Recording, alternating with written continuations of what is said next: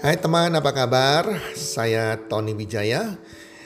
Saya mengucapkan selamat datang dan selamat uh, mendengarkan podcast kami. Melalui podcast ini, kami memiliki misi bagi pendengarnya agar setiap pendengarnya bisa memiliki kehidupan yang sehat, sejahtera, dan berbahagia.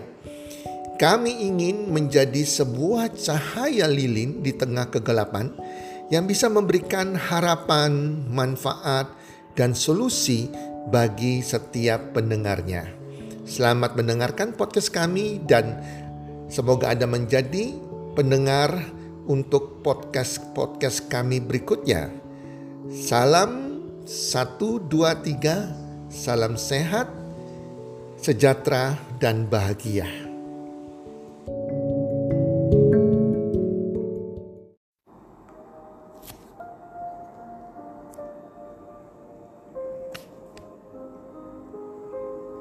Life with empathy. Hidup dengan empati. Hai para pendengar podcast di mana pun Anda berada saat ini apa kabar? Semoga Anda semuanya bersama keluarga dalam keadaan sehat walafiat, berbahagia selalu dan pastinya makin hari makin bertambah rezekinya, makin bertambah kesuksesan Anda. Teman-teman para pendengar, saya kali ini akan membahas tentang hidup dengan empati. Sebelum saya memulai pembahasannya, saya akan menceritakan dulu. Pada suatu hari ada seorang sapam yang sedang bertugas di sebuah kompleks perumahan. Sapam tersebut kemudian menghampiri seorang penjual duku, penjual buah duku yang menjual di dalam kompleks perumahan tersebut yang seharusnya dilarang. Selamat siang, sapa sapam dengan nada tegas. Kamu sudah tahu kan darah ini dilarang berjualan? Saut si penjual duku pelan, ya pak saya mohon maaf. Lanjut pak sapam, kalau begitu sebagai hukumannya makan itu Buat dukumu dengan kulit-kulitnya. Ayo cepat dimakan. Merasa bersalah, maka tukang duku terpaksa melakukan apa yang diperintahkan oleh Pak Sapam tersebut. Lalu giliran tukang jeruk yang dihampiri oleh Pak Sapam. Kamu juga. Bentak Pak Sapam sudah tahu kan darah ini kompleks ini dilarang berjualan di sini.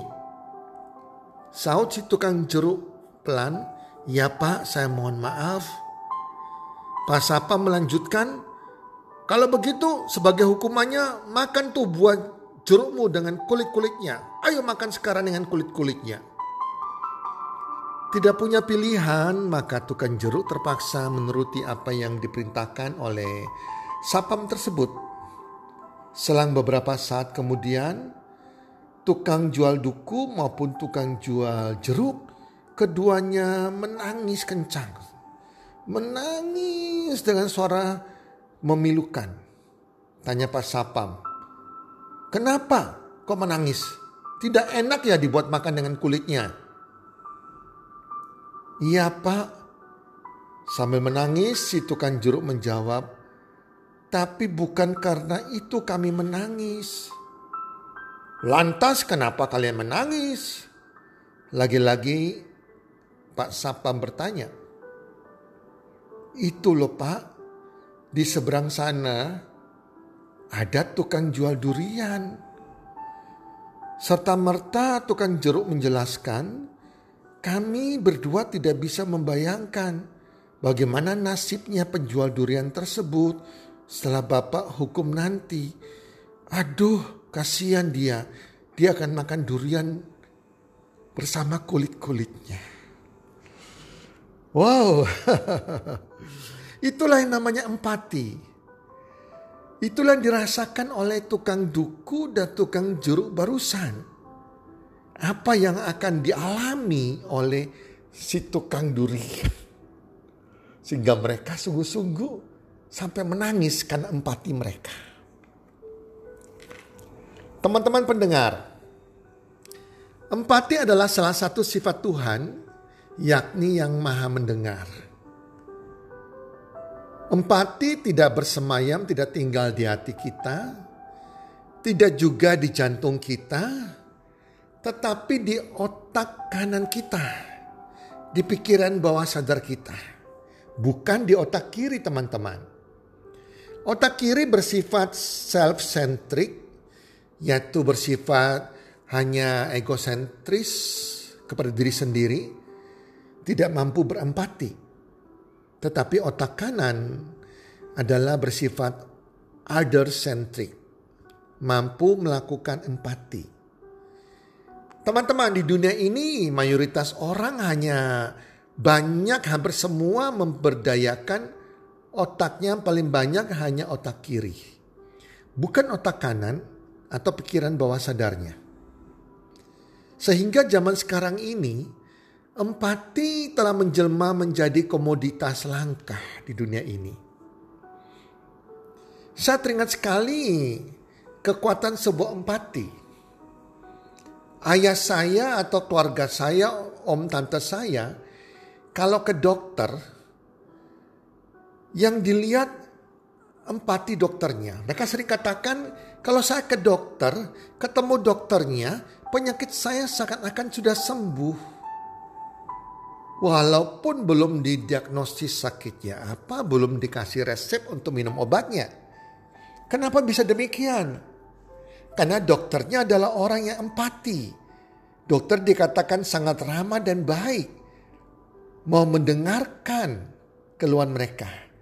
Tetapi terkadang ayah saya, almarhum ayah saya atau keluarga saya kalau ke suatu dokter, walaupun dia katakan dokter itu sangat pandai sekali, tapi mereka nggak senang dengan dokternya karena dokter dianggap sombong, tidak berempati, tidak peduli sama mereka, tidak mau mendengarkan keluhan mereka, hanya mau cepat-cepat melayani, sehingga walaupun dokternya pandai, obatnya, resepnya mujarab, mereka mengalami proses kesembuhan yang cukup lama.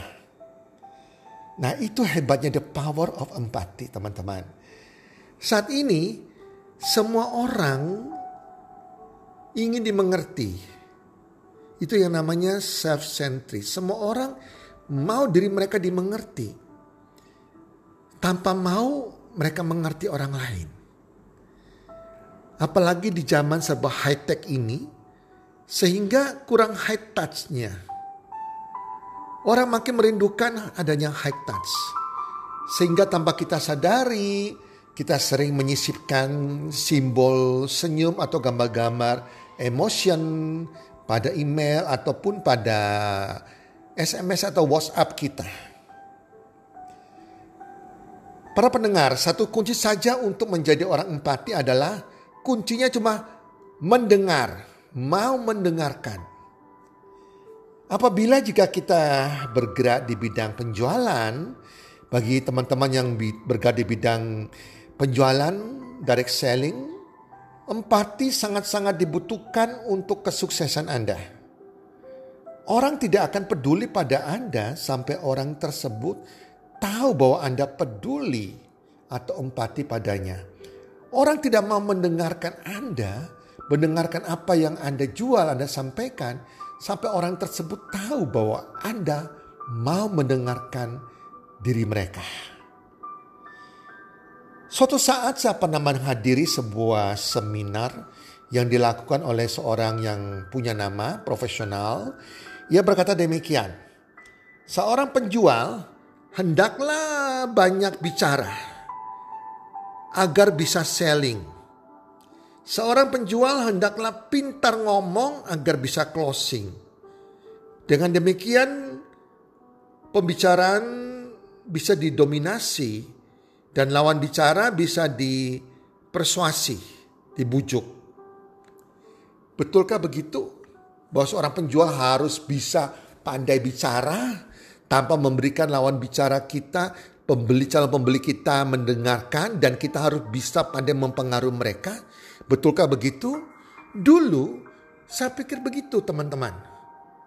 Oh rupanya seorang penjual yang hebat harus pintar bicara. pintar ngomong istilahnya, pintar membujuk untuk membeli. Sehingga saya rasanya saya gak bakat jadi seorang penjual. Karena saya bukan orang yang pandai bicara, pandai membujuk orang atau mempengaruhi orang untuk membeli. Namun setelah saya berkecimpung di bisnis direct selling, barulah saya sadari bahwa itu semua yang dikatakan pembicara tadi itu adalah mitos, hal yang tidak benar. Memang seorang penjual dituntut untuk sedikit talk aktif, aktif berbicara. Di mana mereka yang memulai pembicaraan serta menyampaikan informasi tentang produk jasa mereka yang akan ditawarkan.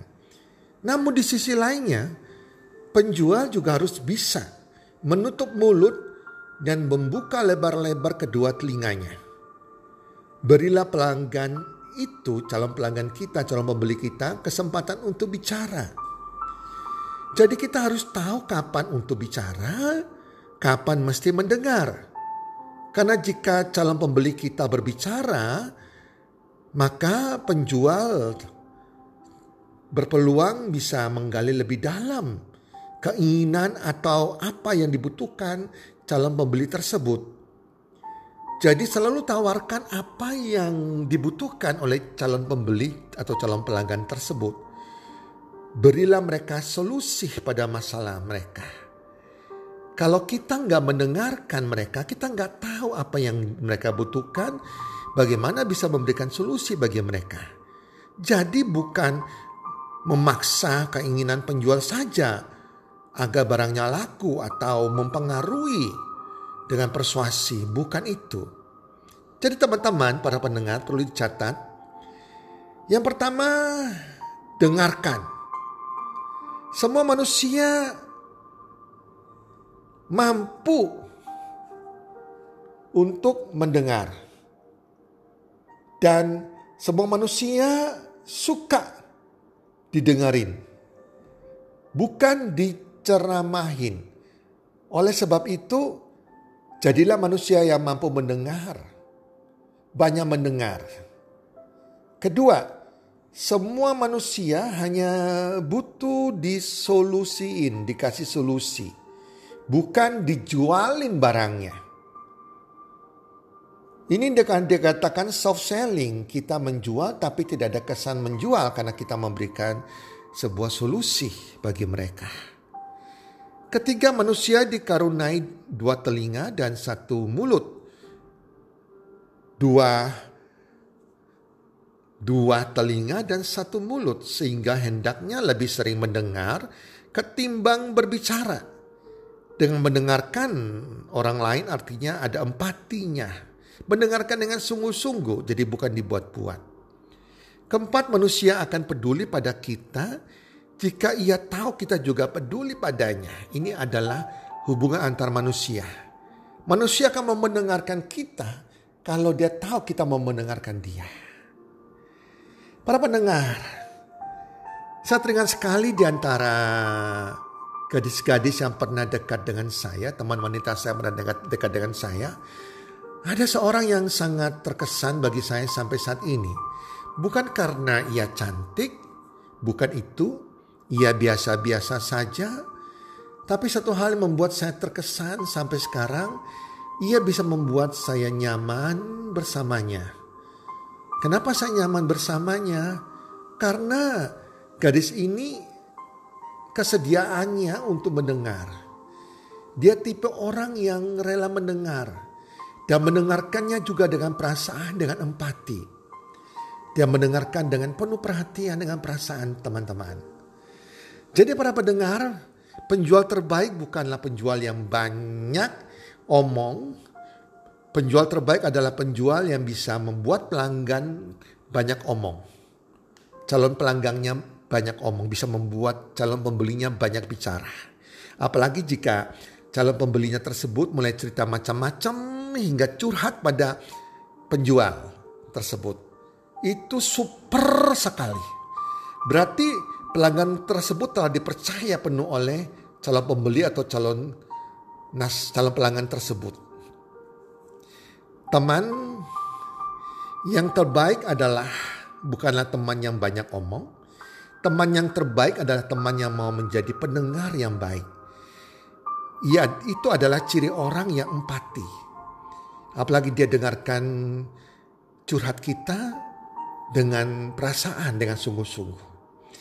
Jadi kesimpulannya, jika kita ingin menjadi penjual yang baik, ingin menjadi seorang teman yang baik, sahabat yang baik, menjadi pasangan yang baik, menjadi orang tua yang baik, menjadi anak yang baik, menjadi pemimpin yang baik, kita tidak saja melatih diri untuk pandai berbicara, tetapi juga melatih diri kita untuk menjadi pendengar yang baik, mendengarkan dengan empati, dan berusaha memahami lawan bicara kita.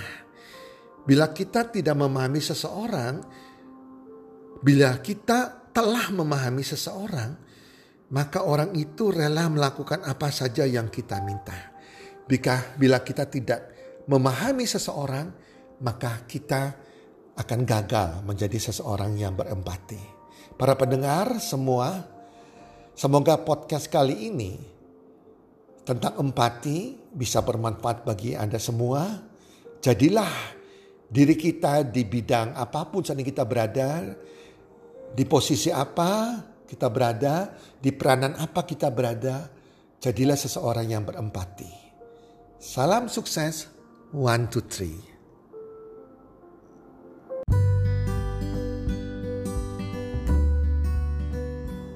Terima kasih sudah mendengarkan podcast kami. Teman, jika Anda rasa bermanfaat, podcast kami ini, Anda bisa menginfokan kepada rekan kerja Anda, keluarga Anda, teman ataupun sahabat Anda.